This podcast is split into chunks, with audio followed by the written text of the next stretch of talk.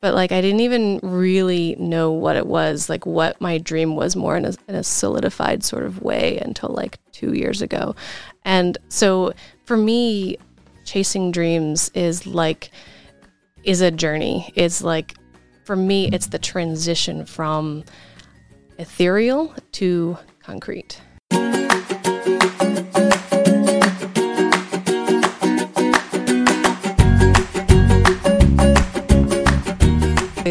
That. So, Okay. hi, and uh, welcome to the Dream Chasers podcast. I am Samantha, and I have the lovely Laura Ellis um, here with me today. Um, so, Laura and I know each other because we both belong, and I hate calling it this, but we both belong to the Entrepreneurs Forever. I know what you mean. I know. It used to be Mansman Foundation, and then they changed it to E Forever, and I'm just like, I can't. It's just such a dumb name. Um, and I let them know it all the time. I'm like, I love, I love the organization. It's a terrible name.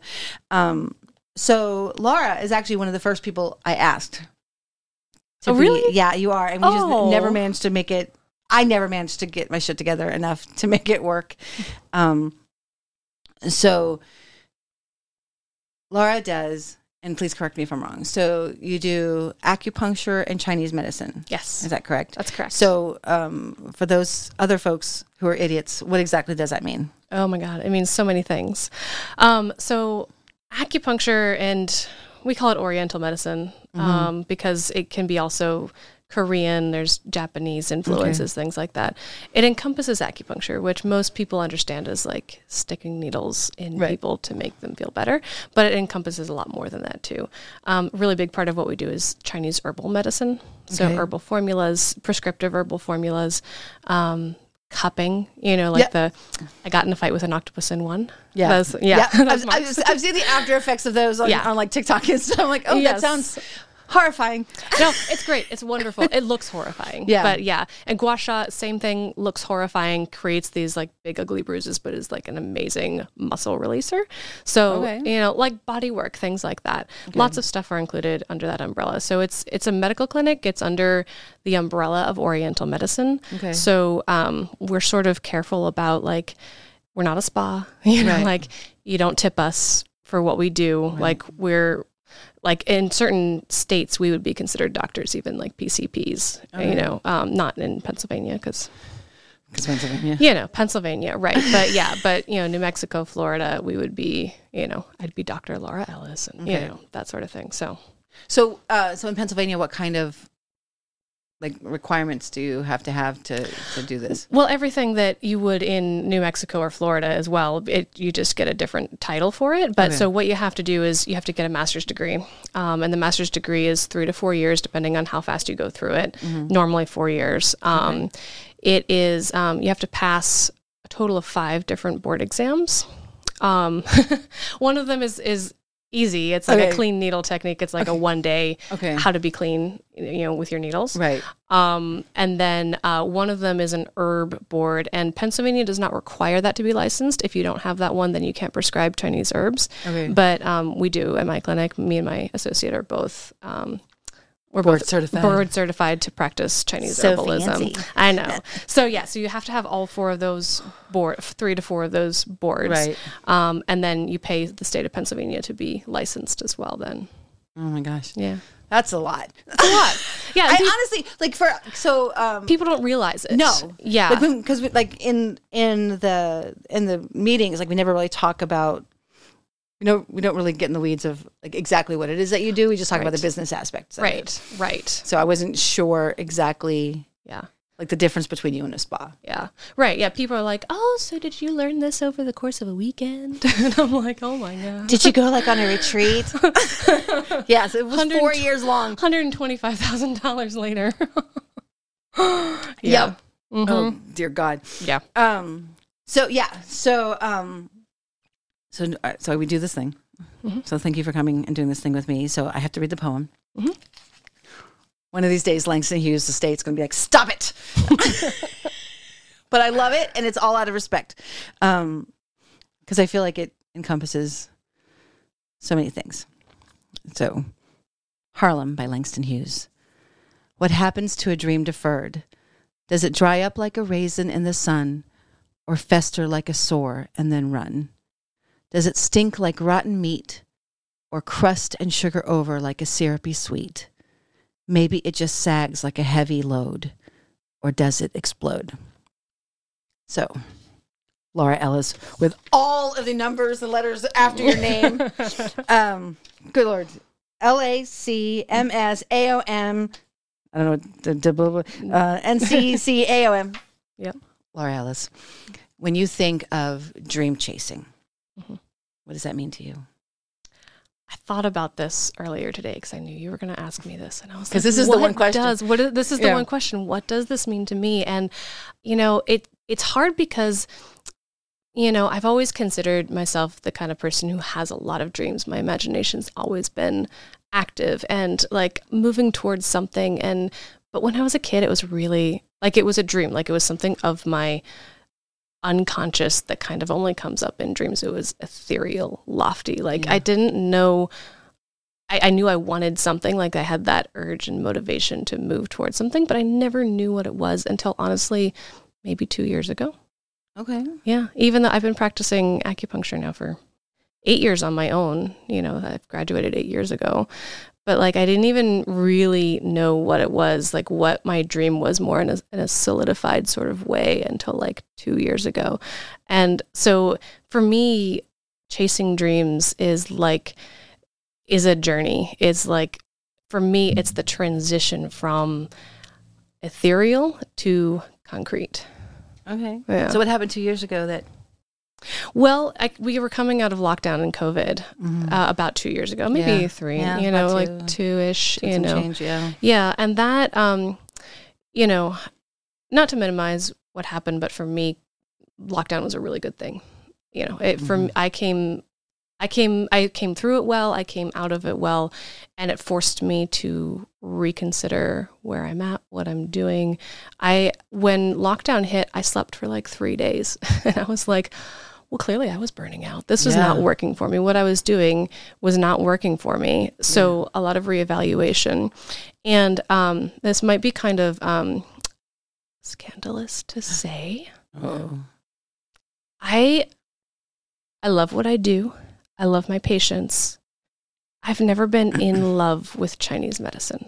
Okay. It was always like a tool, you know, like I like I kind of meandered onto this path just like one step at a time. Again, this like not knowing quite where I'm going, but taking the next step and like something else concrete comes up, right? And that's how I found acupuncture and Chinese medicine. And it just fit all the boxes of what I wanted to do. I wanted to work with people individually. I wanted to connect with people. I wanted to help on a mind, body, spirit level. Yeah. Acupuncture does all that. Um, so I love that it allowed me to do that. But, you know, there are people who go into Chinese medicine for the love of medicine and for the love of how deep and scholarly it can be. And mm. I've, I've never experienced that. And so I kind of came through lockdown being like, I don't want to do this forever. I don't want to do this even when I'm 70. I don't necessarily want to retire being a solo practitioner and, you know, that's not that's not really what I want to do with my life. And so what I it, there's like, you know, again, like one step in front of the other things unfolded and even things that I don't even remember anymore, but like I mm. know that what they're what that unfolding led me to was you know what I really want to build is a business that I would be proud to sell when I'm ready to sell it. Yeah. And that's what sparked everything for me. Like, Okay. yeah. That's totally valid. yeah. I, I we sometimes I think as Americans we we have this idea that our vocation has to be our avocation, and I don't Mhm. think it necessarily does. Yeah. I had a very I had a very similar um, realization, not because of the pandemic, but because of the lawsuit. Oh, yeah. And so, um, for those of you who don't know, I have a former uh, landlord who sued us for half a million dollars, and it and it led to is leading to still seven months into the dissolution of the company. Um, but that forced me to take a step back and go, "Is this what I want?" Yeah. And I fucking hate retail. I had three stores at one point, and I realized I fucking hate Yeah. retail. Yeah. And why you know, but we get we you know we get on that we're we're working right. We're just doing the thing. We get up every day. We're good at what we do, and we're just we're plugging away at it. And we sometimes forget Yeah. that we, we're not loving it. Right. Yes. Yeah. Um, I remember when um, at the meeting, I, I think I think you were at this meeting, and Terry was like, "You know, what's the plan?" I'm like, "I'm shutting this shit down," and like the look on his face was like, "Wait, you've been spending 12 years building." it." I'm like, "Yep, shutting it down, yeah. shutting it down." You know, uh, could I have fought it harder? Yeah, probably. But You know. why? But why Yeah. exactly? And it and it and it increasingly became a thing that, that I realized I was starting to resent. Mm. That's huge. It's huge because it's not my avocation. Yeah. Um, I'm an actor, Yeah. and you know, and some people might view that as being pipe dreamy or whatever, but it's no more pipe dreamy than having a soap company. okay. Yeah, It's really not. That's fair. It's really not. Yeah. you know, anytime you take a hobby and turn it into a business, it's it's kind of pipe dreamy. right. Um, so yeah, I mean, I, I I think it's important whether it's a vacation, whether it's a lockdown, whether it's a lawsuit. Uh, I think it's important for people to take a step back and, um, why am I doing this? Right. And and for it to be okay that it's not the reason why other people are doing it. You know, like especially I feel like there's a lot you know, in the health and wellness field of, oh, I just want to heal people. Oh, I just want to make people feel better. And certainly that's part of it. I I love it when my patients come in and say, I feel so much better than I did last week. Like that mm-hmm. gives me life and joy. But that's not that's not my driving force in terms of my my dreams. Like like I, I have big dreams for for my clinic. I have big dreams for having lots of practitioners, being able to help a lot of people, but it's not for the love of medicine and it's not even for the love of healing. It's for the love of um, community, right? To build something that's a big network of support. And for me, that looks like a business. And Yeah. that's not, you know, that's kind of. Um, like to admit that, especially to health and wellness people, can sometimes, you know, they can kind of look at you askance at kind of like, well, you're just doing it for the money. Mm-hmm. I mean, like, there's nothing wrong with doing something for a There's lot of money. nothing wrong- So long as you're not stomping on other people for it, Right. right? But also, like, it's not. Like, You gotta pay more- your- you It's gotta pay your the bills. money. Yeah, it's like Right. it's the money, it's the community, it's, it's so much more than that, and that's to How much did you say your degree cost? Oh yeah, right. Hundred twenty-five thousand. 125,000. Mm-hmm. You're you you're entitled to recoup some of that. Oh, yeah. I'm sorry, you are. Oh yeah. um yeah again Mm-hmm. I, I, had a- I had a very similar thing because like i did community theater for 35 years Mm. and i would do and i'm not kidding 12 shows a year Wow. some years six seven not uncommon six and seven was pretty standard but there were a couple of 12 shows a year Wow. years and when you're overlapping you don't have time to realize that you're kind of miserable Yeah. Yeah. You know and that's what the pandemic did for me honestly was made me sit back and go okay i can't do theater. I haven't i haven't been in a full play in five years. Wow. yeah. Yeah. That's a long time. it's a long now i've done other things. I've done readings. I love doing readings. I love doing Yeah. readings. I do. I really like it. Um developing scripts and things that's that's fun for me. I've been doing all these classes. I love that. I i had a weird thing that was happening where i would go to these auditions and, and i went like almost a year and didn't book anything Mm. and it was weird i'm like what's going on and i think you know i've talked about this like i'm a big believer in that the universe will tell you what you're supposed to be doing yeah. I'm like, why am I not getting? Why is this so hard? Like, why was the soap so hard? Why is the why is trying to pursue a professional theater career so hard? It's because I'm not supposed to be doing that. Yeah. So, and I kept going to these like theater auditions, and they're like, oh, you should do television. I don't watch TV, guys. Like, like I don't, I don't. But but in in sort of like taking a step back and looking at it, I realized that the kind of acting that I like to do, the ki- like the the actual style of the acting that I like to do, mm-hmm. is very television friendly. Okay. You know, I am not a performer. Yeah. I'm an actor. They're not necessarily the same thing. You know what I mean? I can see that. I can see that. Now that you say that, Yeah, I can see that. I mean, like, there's nothing wrong with being like. I have friends who are performers. Like, they wake up in the morning and they, you know, like, "Hello, here I am." Everyone bow to me, and like, and there's nothing wrong with that. Like, there's Yeah. zero wrong with that. But I realize that's not who I am. right. Um, I've produced shows where I'm like, "Cool, we're not going to do a curtain call." I don't like curtain calls. Like, it, it's not for me. It's not the part I like. Yeah. It's it's the here's a character. Let me slide as much into the skin of this person as I can Mm. and portray them in the most realistic manner possible. That's That is TV. that's That TV. yeah. And so like, shit, now what am I gonna do? Um, so I've been having to watch. I'm like, okay, so now so now I feel like there's stuff out there that I could stomach being. Like, I couldn't do I couldn't do a lot of it. But but you have to take that step back Mm-hmm. Yes. and be really honest with yourself and realize that sometimes the thing you thought you wanted right. ain't it. Right. Well, and for me, it was scary too because I had no idea what I would do if it wasn't acupuncture because that's what I was doing. And I was doing really well at it. Yeah. Like, I, you know, had my best year, almost a six figure year in 2019. Nice. Right. And yeah, and I was building up to a really good pace. Like, everything was going the way it should, right? Quote, mm-hmm. should.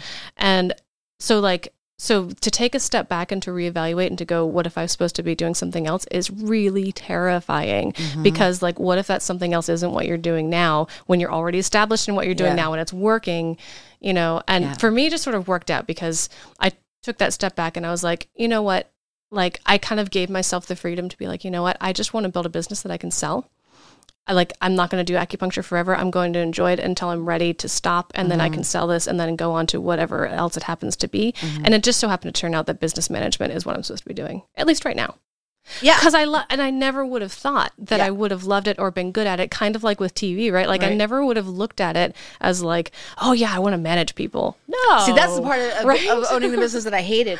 Yeah. See, so, but I- everyone's different. so And- far I don't mind it. I'm pretty good at it. And the strategic planning, I've always loved that. Like Yeah. yeah, I, I actually love it. And then I get to sprinkle in some seeing patients there too for that like connection fire that Right. you get.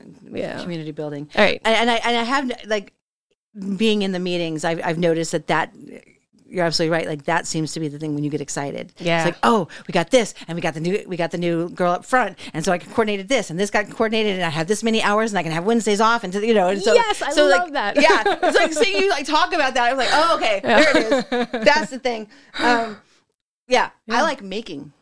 Mm-hmm. I love the making. Mm, yeah. I love making the creativity the of it. creative of it. Like Mhm. I love like, and and and I love making soap. Soap is an expensive thing to make. Mm, If you're not going to sell, you know what I mean? Like yeah. in order in order to make big enough batches that the cost of it makes sense, you have to buy. You know, and it's like. If you are buying a handmade bar of soap and it's less than ten dollars, those people are screwing themselves. Really. I mean, in real, especially Yeah. like super duper small. Like I had to start buying in fifty-five gallon drums to make it make sense to keep my prices at seven fifty. Wow. Wow. Is that not including time either? Is that just like not materials? time, it's materials. Wow. It's just because it's, it's, if, if you're doing like the, the all natural, Yeah. it just gets super duper spendy, Yeah. and it's very time intensive, Mhm. and it's space intensive because you have to you know you have to dry it for so long, and so then that gets you know so it becomes very very expensive. I love doing it. Mm-hmm. Um, I recently discovered uh, resin. Oh. And resin, I'm noticing, hits that same part of my soul yeah. that the soap making did. Oh, cool. So I'm like, oh, I'll play with this part. um, but again, like, in order to to make it financially feasible, you have to like buy like the quantities, and so doing something like a service, Yeah. Is more financially feasible. Well, I've struggled with that a lot because with acupuncture, it's one on one, and you know. You can the only do so person- much. You can only do so much. The person has to show up in order to get paid, unless you have a really strict no-show policy, Mm-hmm. um, which we have like a semi-strict no-show Yeah. policy. But still, like they have to show up in order to get paid, and there's only so many places you can be at once. You know, Yeah. really like, you know, four rooms at once. It would be kind of the max. Ish, you know. Right. I mean, some people run more than that, but like not much. Like it's it's scalable to only a point. Like what's scalable Right. for me is practitioners. Right. Yeah. So it's like a time for And then you can take a, like a cut of what they're doing because you're bringing in the people. Right. Yes. Yeah. And doing the sense. management of it. So yeah. So it is. It's not. scaling is hard sometimes. You know, Scaling whether it's hard. products or whether it's service, Yeah. it's scaling is um, Scaling's super tough. it, it takes some creativity actually, Yeah. No, because you have to, you have to juggle all the things. right? And figure out how to make this work. I love that question. Like, it's not like can I, or it's not like How? what if I could. Yeah, it's how. Like, how can I make Okay, this work? Well, th- but I, I think in the in the looking for the how to make something work, you a you discover a lot of things about yourself. Yeah. and you discover your um your deal breakers, Yeah, which I think is really important Yeah. to figure out what your deal breakers are. Um, but also you start to realize other things you're good at. Like Yeah. I would never have thought I was good at marketing, oh but yeah, I love marketing. Marketing's fun. That's just fun. it's just fun. Like it's like I mean, and there's like a, there's a cool psychology behind marketing, yeah, and and in the wrong hands. I mean, which you know we all know that there's some wrong hands dealing with marketing. Like you, Yeah. Um, there's a lot of money to be made. That's not how my brain works, but like, uh, it's just fun. yeah, I enjoy it. But I have friends who are in their own businesses. The thought of having to do marketing, like that's the thing that makes them like cry in, the, in the shower that's me. I don't love it. I don't love finances it. finances and organizing people that makes me cry in the shower um, but yeah uh, marketing that kind of stuff i absolutely love Mm-hmm. all right so we need to talk about something here so my kids have done remote learning and Mhm. they've done like cyber schools Yeah. but in your little bio here um, you said that you were unschooled. Yeah. Now, since elementary like all the way through like high school you were From unschooled? third, yeah, from third grade all the way through high school, I was what, unschooled. what does that mean to be So- unschooled? unschooled is it's homeschooling right? It's a, a we were under the umbrella of homeschooling according to pa law. We were homeschoolers. Right. But it's kind of like a style of homeschooling and unschooling is completely student directed okay. Um, to varying degrees of radicalness depending on the parents but the way that we did it was um, i have a younger brother it's just the two of us okay um, we were allowed to choose what we learned when we learned it. And our parents, their role was facilitators. You know, they were there to say, hey, why don't you try this? Or, hey, like, let's sign you up for blank. You know, like they tried to introduce us to as many things as possible. And they their role was to watch us and to see like where that spark happens where like our eyes light up and we get really interested in something and then dive into that. And out of uh, one interest a whole education can come from that.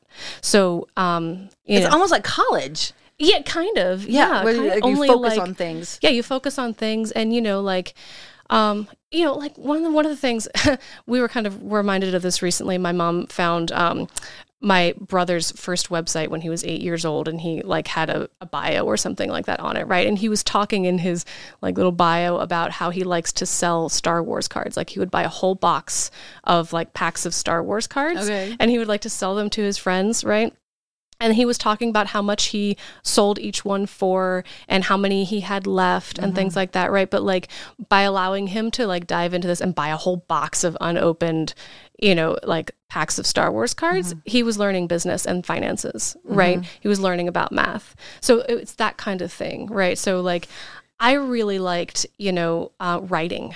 I love to write stories. And so i got w- it was easy for me to get my sort of reading and writing education in there. But then um, also the different things I would write about, I'd have to go and like research this sort of like scientific idea in order to be able to write about it then, right? Like Right. that sort of thing. Like you facilitate and you you push the kid to um, to explore all they can about something until they're not interested, and then you let them move on to the next thing. So my son, my my youngest, he's 15, is obsessed with his game. Right? Mhm. This is what, make, what makes me think of. Um, and part of this game, it's called um, Pet Simulator. Part of this game is buying and trading and selling and earning these pets. Okay. and there's different levels of these pets and some pets are worth this much and some pets are worth this much this child will talk for 30 40 minutes about how like statistically the odds of him getting this thing is this much and this is this much and and this is this is worth this much and and so and so bought this this pet for this much and it like he overvalued it and this one screwed him over because you know all Yeah. about this really untangible thing of these digitized pets Yeah. and I remember I, I, I said to my husband, I'm like, he should be like a statistician or something. you know, because like he really likes that whole like the process of figuring out the value Yeah. of something and the marketability of something and what that means. Yeah. You know, it's like if I have a humongous jungle cat or whatever the heck, I don't know. he starts talking and it goes over my head half the time. I'm like, I don't, rainbow unicorns, what are you saying? But, um, but he'll just like, he'll go into, you know, how many there are. And, and he researches like the, the game programmer and like, well, Preston, you know, released this many and this, that, and the other. And, and, you know, and, and, what that all means and the value of those things. And I feel like for him, in doing that, all of a sudden he's gotten really good at math Mm-hmm. because there's so much math involved with that. So when you when you were saying that, that's that's really I- Yeah, that's the idea of it. Yeah. Well, and so like so were your parents educators and that's why they decided to. So what was the impetus behind? oh, that's a good story, actually. kind of, kind of. That's what we're here for. Yeah. so, uh, so like I said, we started when I was in third grade. So I went to elementary school through second grade. Right. Um, both of my parents are were were my father passed when I was 14 actually, but um, both were um, computer science people. They both had degrees in computer science from you know like from the beginning. They were sort of pioneers in that. So very science math oriented people. Okay. And when I was in first grade, apparently, like our whole class just happened to be fairly talented at math. We were doing second grade math by the end of the year. We had a really great first grade teacher. Yeah. And then we hit second grade, and the teacher was very by the book. And she was like, just giving us all of this math work to do over again. And I was getting bored um, and like really bored. And my parents were like, oh shit, Yeah. you know like the, the we see this happening um and so they they asked they even asked my teacher if they if she could give me harder things. And she was like oh yeah once she finishes what she has. They were like oh my. So they looked into montessori school for us. We actually almost went to montessori school but um, we had cousins who were homeschooling at the time.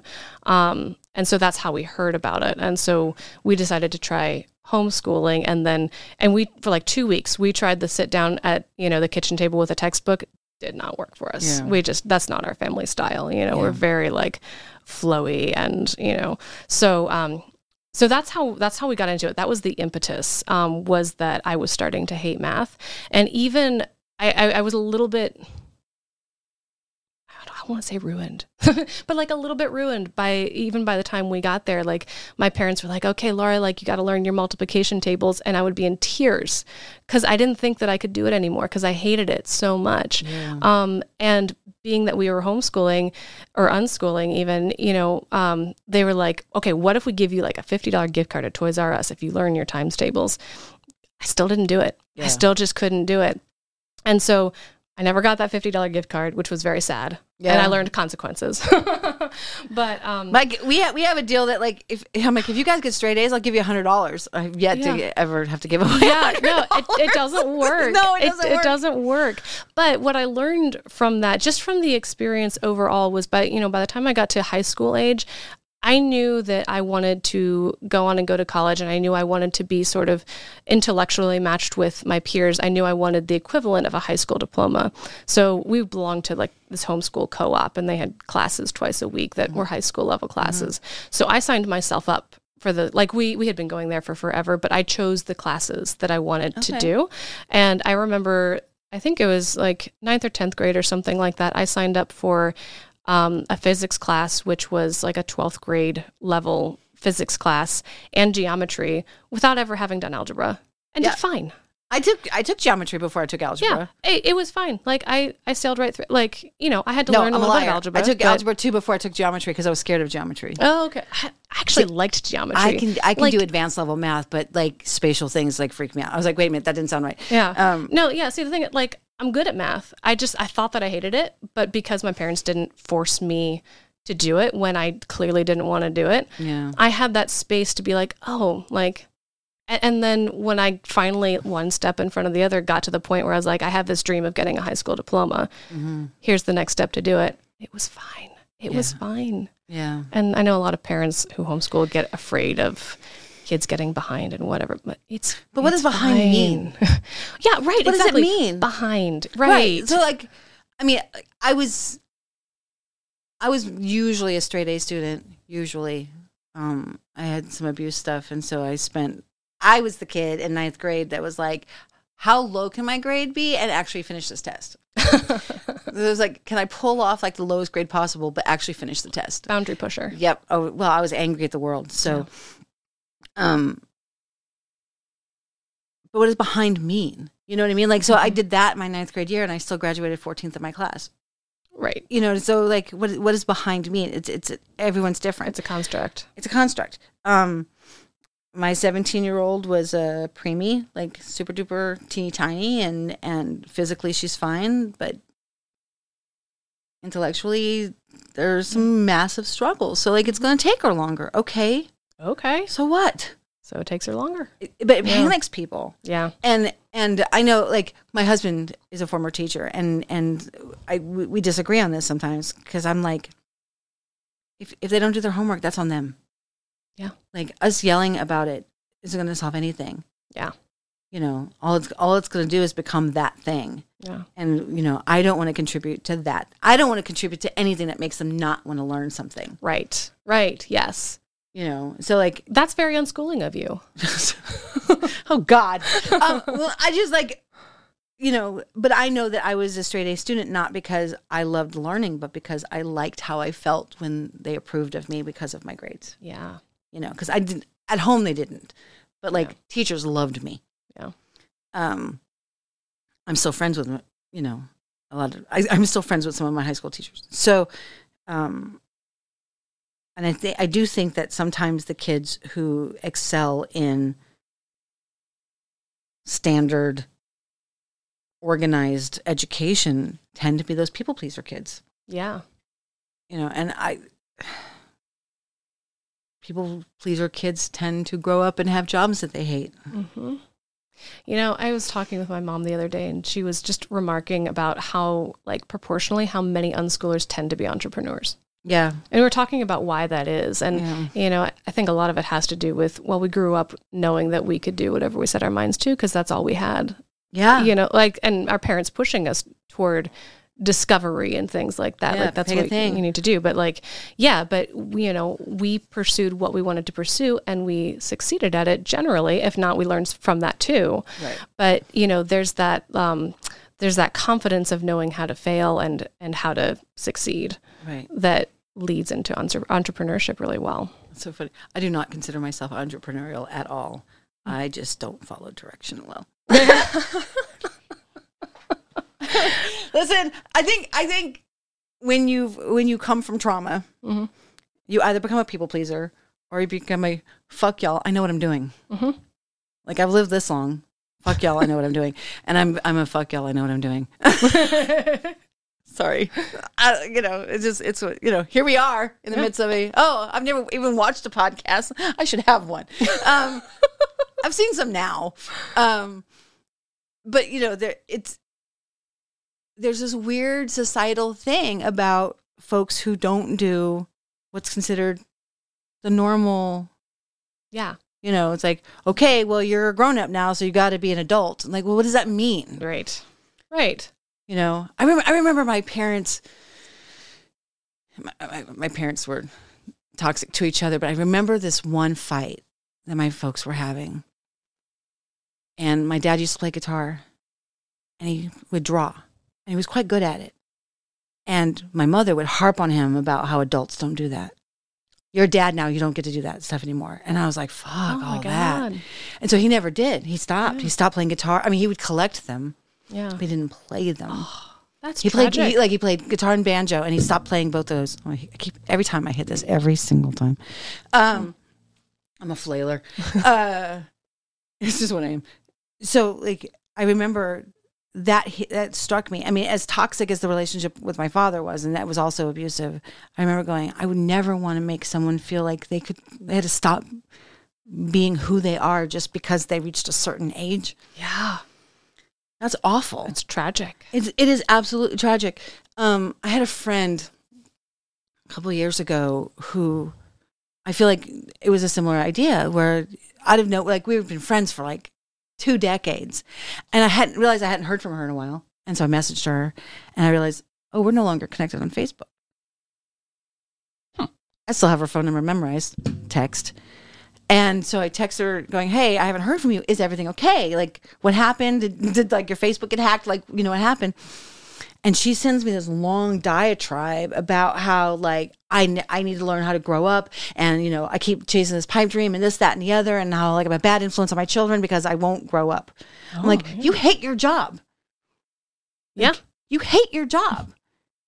You got married when you thought you were supposed to. Mm-hmm. You never had children because you thought you couldn't afford it. Yeah.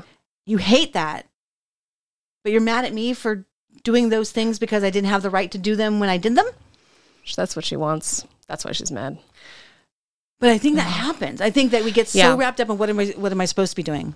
Like what's the expectation? What do people expect from me? Mm-hmm. And we don't take that step back and go, but what do I want to do? Right. Even me, even me who grew up being, you know, with parents who were like, what do you want to do? You know, like what interests you? Like even me, like I feel that societal pressure too, right? Yeah. Like I, I got into this field and was like, oh no, I have to like really want to be an acupuncturist. Right. Right. Yeah. Oh man. Yeah. Society's hard sometimes. It, it, it is. Um, you know, and I am I am a 53 year old woman who's not the skinniest thing on the planet trying to get into television. Uh, and so like I'm trying not to like be like it's okay. This is okay. This this is okay. Like you know, like we we tell ourselves we hear these things over and over again, and then we start to think that they're true. And and I and I think it's like the saddest it's so incredibly sad to me when when people want things and they don't because they're so afraid of it. Yeah. and then they get mad at you for doing it. Yeah. but more they get mad at themselves for still wanting it. Hmm i have, I have a i have a friend i won't drop names. Um not you stacy. I'm sorry. I- poor stacy gets called out all the time because like she's one of my dearest. And so another friend you know is like i think she's in her 60s now and she'd always wanted to perform. And she never allowed herself to do it because she thought she wasn't enough or or it was silly or you know she's supposed to be a mom she should be doing that. But then her kids were doing it. And then she she wanted it so bad. And now she's starting to do it. And fuck she's like gets cast in things all the time. And it's i mean it's glorious to watch but you but you still see uh, you can still like even through just like facebook posts you can you can just like see her struggle with i love this i'm not supposed to Yeah. Yeah. and i'm sure she's getting pushback from somebody you know um Good for her though. But good for That's her. So listen i oh. was like the first time when she was like i auditioned for a musical i'm like fuck yes you did yes you did um it's yeah. I love, I love, I love, and I think it's one of the reasons I wanted to talk to you because, like, I love seeing people do things that seem impossible, Mm. even if it just seems impossible to them. Mm. Okay, so I have a patient, and one of the things I love to ask my patients, especially the first time they come in, is what do you love to do that you can't do anymore because of what's happening, right? Right. And one of them, um, she is um, old, older, like you know, late sixties. Okay. So I was about um, to say, watch it. right, I know, I, I do have to be careful with this, but um, but I'm um, a really young 53. um, recently left her abusive husband, which I'm like already, oh, like at her age, right? Like Right. moved out on her own, probably for the first time, you know, Probably in ever. like decades. Yeah, Right. if ever. If right. ever, yeah. yeah. She moved out on her own. So proud of her. She was in um, such physical pain and, um, and emotional pain, depression, right? So I asked her, you know, what's something that you love to do that you're just not doing these days? And she said, I used to love to sew. And she was like, I just can't any I can't sit there and hold the thing and I I just can't sew anymore. And she like literally tears down her face. Right. And I was almost right there with her. Like it has it's hard sometimes to have boundaries, you know, Yeah. when when you get into somebody's like what they love and that they can't do. And so um and so we we you know and I I don't um I'll treat anybody regardless of ability to pay. She um she's very limited income because of her situation at this point. She pays like ten dollars every time she comes in. And I love to see her. I love seeing her every time she comes in because she always has this big smile on her face no matter what. And so we've been working together. We worked together for, you know, a couple of months and every time I'd say, you know, I, I, have you looked at the sewing machine? Have you like, uh, are we moving toward that yet? And finally, after a couple of months, you know, I said, how about that sewing machine? And she looked at me and she smiled and she said, I sat down and I did a little bit. and I almost cried right then. and this year for Christmas, we we just got a new dog, and sometimes we bring the dog into the office. Yeah. And this year for Christmas, she sewed our dog a winter coat, up like a polar fleece winter coat, and summer dress. like, it's probably the the gift that yeah. like one of those. I, I it means so much to me that she did that. I love? I love that you sliding scale folks because like oh yeah one of the things we, we it's like a secret the, sliding scale but it is you know we won't tell anybody yeah um because i feel like okay yeah you didn't get the money from her but you got other things oh so much else so much else so we we with with pip and lola's we would donate mm-hmm. to um domestic abuse mostly um and sometimes i would get these notes from folks who this thing that i gave them made their worst day better. And so, like, yeah, I mean, yeah, yeah. I'm like, I'm super broke, but those notes, yeah, yeah. I, I have you cards from this. Pay for that? No, I have cards from this person on my fridge that yeah. you make me cry to read them sometimes. Yeah. yeah. Um, we we turned on the tipping feature on our on our credit card machine. You don't ever tip back. We're a medical. You don't tip your doctors. Right. We're a medical clinic, but we turn that on and we tell people if you choose to tip, this helps people who who otherwise can't afford services. So, yeah. from a business perspective, we're not even losing anything by doing sliding yeah. scale. You know, we use that money, yeah. and it works all around. And I, yeah, like I said, it's it's only semi secret sliding scale, but yeah, we I, don't ever. I, I do feel like your average person. Obviously, there's going to be someone who takes advantage, but I think your mm-hmm. average person, when they see that, mm-hmm. will make up for it. Yeah, we did for a long time. We did. We had a pay what you can table. Okay. Before we started donating, once we started donating, I realized I needed that those soaps for the donations. But yeah. um, we had to pay what you can table, and most people would pay its value, if not more. Mm-hmm. Obviously, there were some people who tried to take advantage, and usually, like they were obviously wealthy. Oh, they yes. would try to pay the least. Yeah, isn't that interesting? Yeah, yeah. But the idea was so that you know some little mm-hmm. eight year old could buy his mom a present. That was yeah. the idea behind it. But uh, yeah, I, I do feel like um, so I used to run a theater company, and we always would have a pay what you can night, mm. and we generally made more money on pay what you can. Wow. Than we would on a on a regular night because wow. I think I think that people get it, and I think that the they, gratitude they, they see what you're trying to do. Yes, and you know I know that if I'm out at a restaurant and as as poor as I am, if I notice somebody's being an extra like an extra asshole to the wait staff, I will always tip extra. Yeah, to try to make up for it. I, I think I think I think more people do that than not. Yes. Yeah, I think so too. Um, I do think that in general, the world is full of, of good people. Um, I would agree with that. Yeah. I, I have more optimism than I, I think a lot of people do. Yeah. I think my stomach's growling. I forgot to eat lunch. this is bad. I'm doing two podcasts back to back. This is bad. I'm gonna have to go get a smoothie between. Um, Homer, Alaska.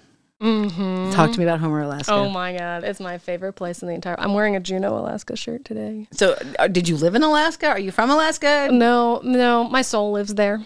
Okay, it, it pops back and forth. You why, know, why Homer?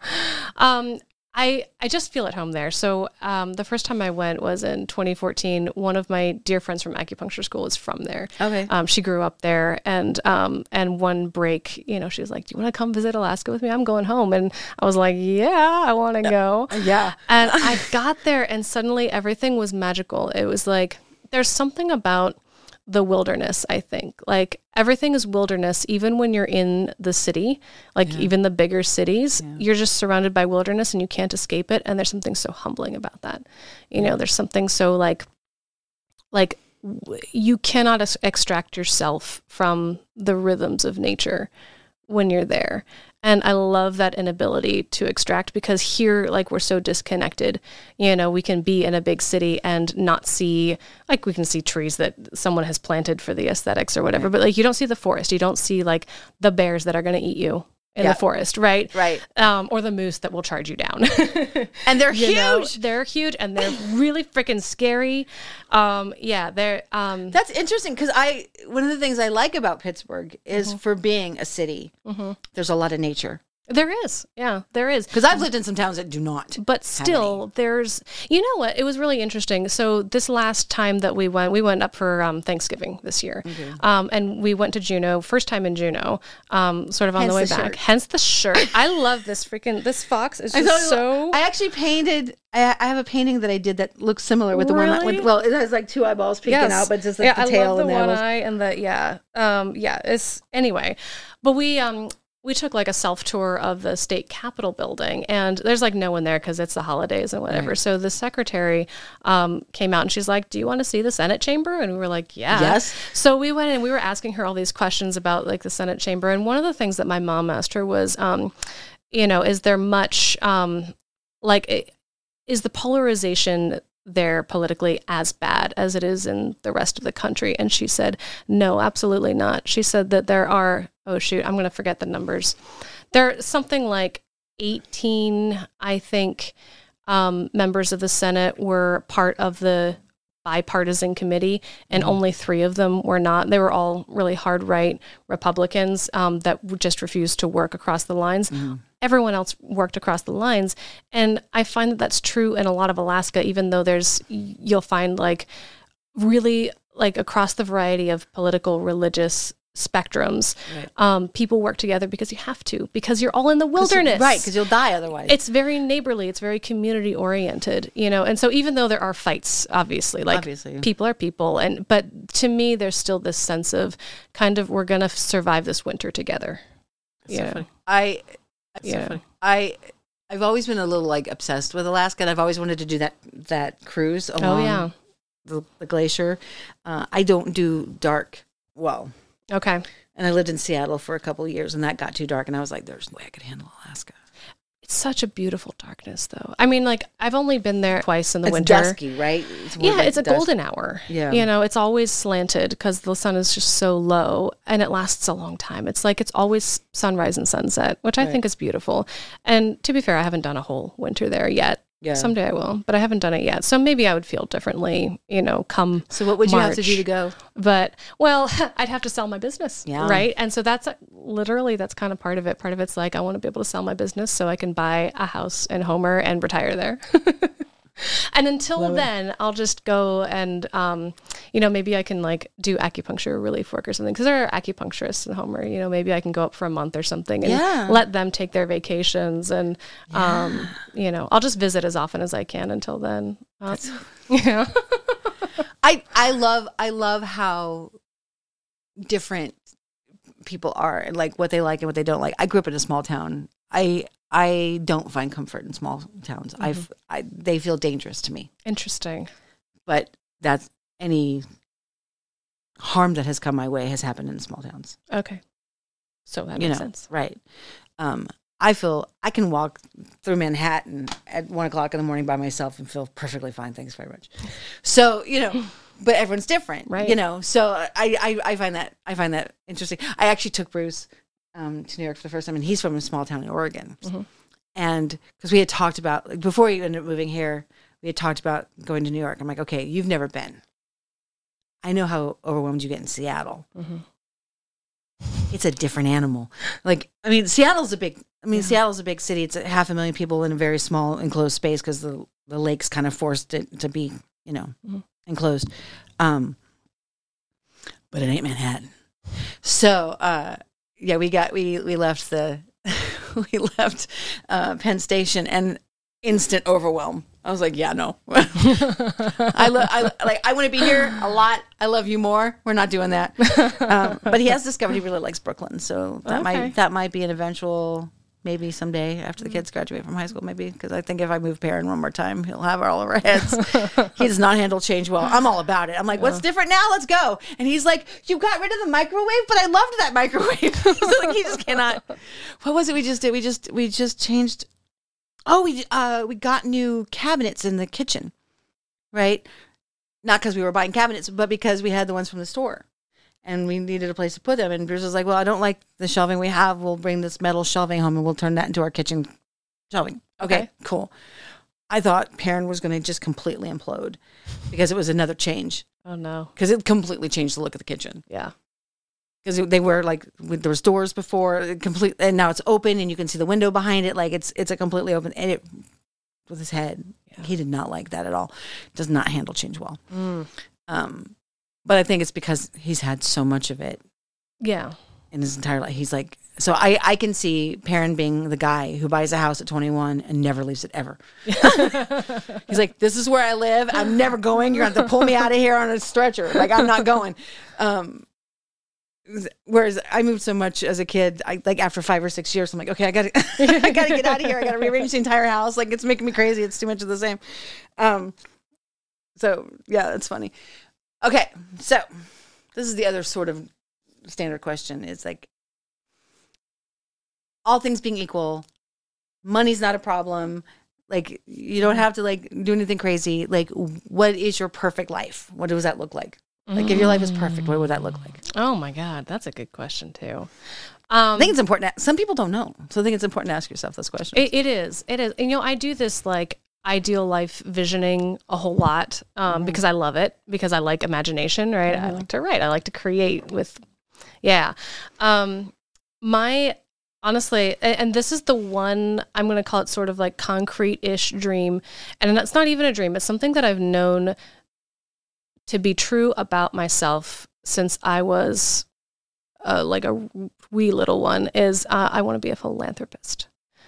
Okay. I want to change the world with my money. So I always have known that like that's that's like my like in a way a love language, I guess. Like giving money, like providing financial support to people who need it is what fills me up. Yep. Right? do you do that thing? Because like Bruce and I do that thing where like if I won the lottery, I would set up this foundation to give these people money. I would Yes. set up this foundation to give these people money. Like we would, we're like, well, we'll keep like fifty thousand of it for ourselves, and then everybody else would get. yeah, I'm like, okay, I'll set this so much aside, and then I can like retire to Alaska, and Mm-hmm. I can or travel to Alaska if I want to. I love to travel too, so my ideal life includes a whole lot of world travel, um, you know, and um, and I have horses, so my ideal life includes like, you know, being able to provide for my very expensive horses that I love. Horses are expensive. They're so expensive. I have a couple of friends have horses. Yes, yeah. they're wonderful. They're so expensive. Right. Um. So you know, of Really big, spendy visioning- dogs. Right, yeah, yeah.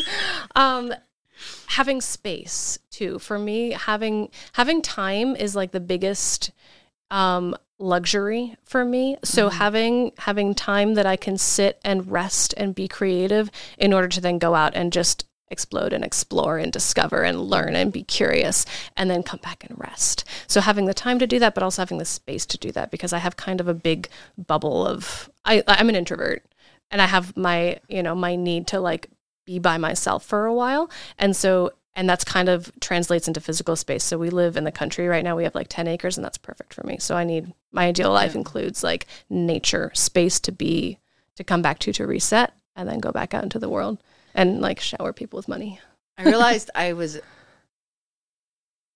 because everyone always says I'm an extrovert. Like that's what people always think that. I'm like, yes, and Mhm. I love being with one or two people. Yeah. one or two people fuels me. yeah Ten, it's a lot especially if if I'm expected to be on mm-hmm. in some way. Yeah You know what I mean? Like if it's if it's just a bunch of us like hanging out at my house and we're just like hanging, but like we'll have game night and like I'll have like 25 people in my house. I'm like, cool, I love y'all. I'm going to bed. Mhm. You can stay. I'm like, I like you being here. I'm gonna go outside. Like, Yeah. I'm gonna go over there. You guys do your thing. yeah Um, yeah I'm gonna have to. My stomach. is this is not the first time. i can't hear it for what it's worth Oh God. I, I know. I know. Sometimes it picks it up. When my friend Chad was here, my stomach kept growling. He's like, "Why didn't you eat before?" I'm like, "Cause I didn't think about it." First things, I can't feed myself. I can. I just I'll, eventually. Um. So, like, what kinds of things do you do? Like, I I'm a big believer in do one thing every day mm-hmm. towards your dream. Mm. So some days it's three, some days it's none, but it balances out to at least a thing a day. yeah So, do you have some kind of either a daily practice or a weekly practice, or um, you keep lists or whatever? Where you're like, okay, that's what I want. How do I get from here to there? Yeah. Um, so I, am not a super ritualistic person. I can't say that I have like a routine that, you know, I get up in the morning and I meditate or anything like that. Um, I don't have that, but a habit that my brain has gotten into is that future visioning being like okay so like i'm driving along in my car and just like feeling like i have you know the seven figure clinic that I'm building, right? right? Just what does this feel like? Like embodying that is mm. something that I love to do. That gives me a whole lot of energy. That really drives me a whole yeah. lot. Strategic planning again. I also I love to sit down and make those lists like here's my projects that I want to do and here's how I'm going to do them and I'm going to assign this to that person and I love you know yeah. that sort of like it's a little bit like writing you know yeah. in that way um, yeah. writing is another thing that actually gives me a whole lot of it's a break from um, from actually thinking about business it like makes me sit back and get back into my more creative imaginative zone so i'll do that too what kind of writing uh, fiction mostly. Like I have a story that I'm working on right now. That's do you short stories? Do you novellas? Novellas, I would say. Okay, yeah, right, that's mm-hmm. fair. Yeah, that's cool. Have you ever published anything? Have you tried to publish anything? No, I have not. Okay. Well, no, no, for sure. You can't I mean, publish them if you don't try. I've like published like editorials and articles and things mm-hmm. like that um, because I'm good at that too. Um, but yeah, I love nothing having fiction. written. Yeah. The process of writing is like let me open up a vein and throw it all, you know. Um, yeah. I love having written because mm-hmm. I've written a lot. I I, uh, I was like a columnist for a newspaper and oh uh, in one of my incarnations. Oh, that's cool. I've lived a lot of lives. Yeah. Um, yeah, that's why I, I was curious. Do you ever like in your writing? Do you ever like manifest? You know, like where in your stories Perfect Life exists? When I was that? a kid, that was that was like 100% the stories I would write. Yeah. Hi, my name is Erica. I am 11 years old and I have 100 horses and 100 dogs and 100 cats. And You're like, this is what this is what my life looks like. Yeah. Well, they say write what you know. Right, exactly. Yeah. Oh my gosh. I I, I want to say thank you for coming. I realize that as um as a practitioner of Oriental medicine, um, being in front of a camera is not necessarily like a high on your list of priorities. Yeah. Um, so no, I appreciate it's you fun. you coming and, and taking the time and, and talking with us about this stuff. It you know this. You're what my seventh guest, I think. I think yeah, I think you're my Ooh, seventh. Yeah, that's a good number. I know. Is there isn't there supposed to be something like spiritual about seven? Yeah, it's um Oh, I'm gonna get it wrong. There is something. It's like a sacred number. Yeah, yeah. Um, no, but so I, I, appreciate you coming and being here, being part of my weird dream that I'm oh, making happen. Fun. It's this so much fun. So fun. it was so nice. It's, it's it's nice to get to talk to you. Yeah. Because in like, person, in person, this is our first time being in the same space. Yeah. So, um, I think that's also part of the reason I wanted to do this podcast because, like, you're this was the first time I got to be in the same space with you, same time uh, with St- uh, Steve, who came a couple weeks ago. It's first time getting to be in the same space with him. So it's like, okay, all right, I to like actually get to know these people because that's fun for me. Um, you know, like I love one of my favorite things in the world is like w- why do we do what we do and what makes people tick. Mm-hmm. So me I think, too. I think it's fascinating. Yeah. Um, because we all come to things from different places. And even if we come from similar places, we end up in different.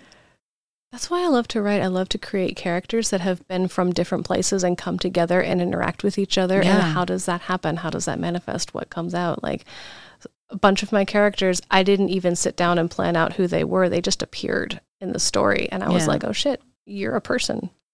Yeah, isn't that You know? fun? Yeah. And so I've written children's books, and um, and I had this one that I, I had this whole series of these children's books. Evie is as real a person to me as my own children Mhm. because I spent so much time with her. Yeah. You know, um, right now I, I'm writing, I'm writing a television show, uh, but Katie is very, Katie is very real to me. Mm-hmm.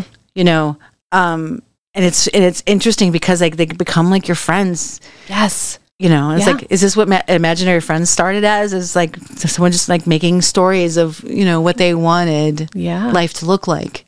You know, Yeah. um, I just I love that shit. Yep. I too. love that shit. I love it too. Anyway, thank you so much. Thank you. Um, and thank you guys for being here and part of us and keep on dreaming.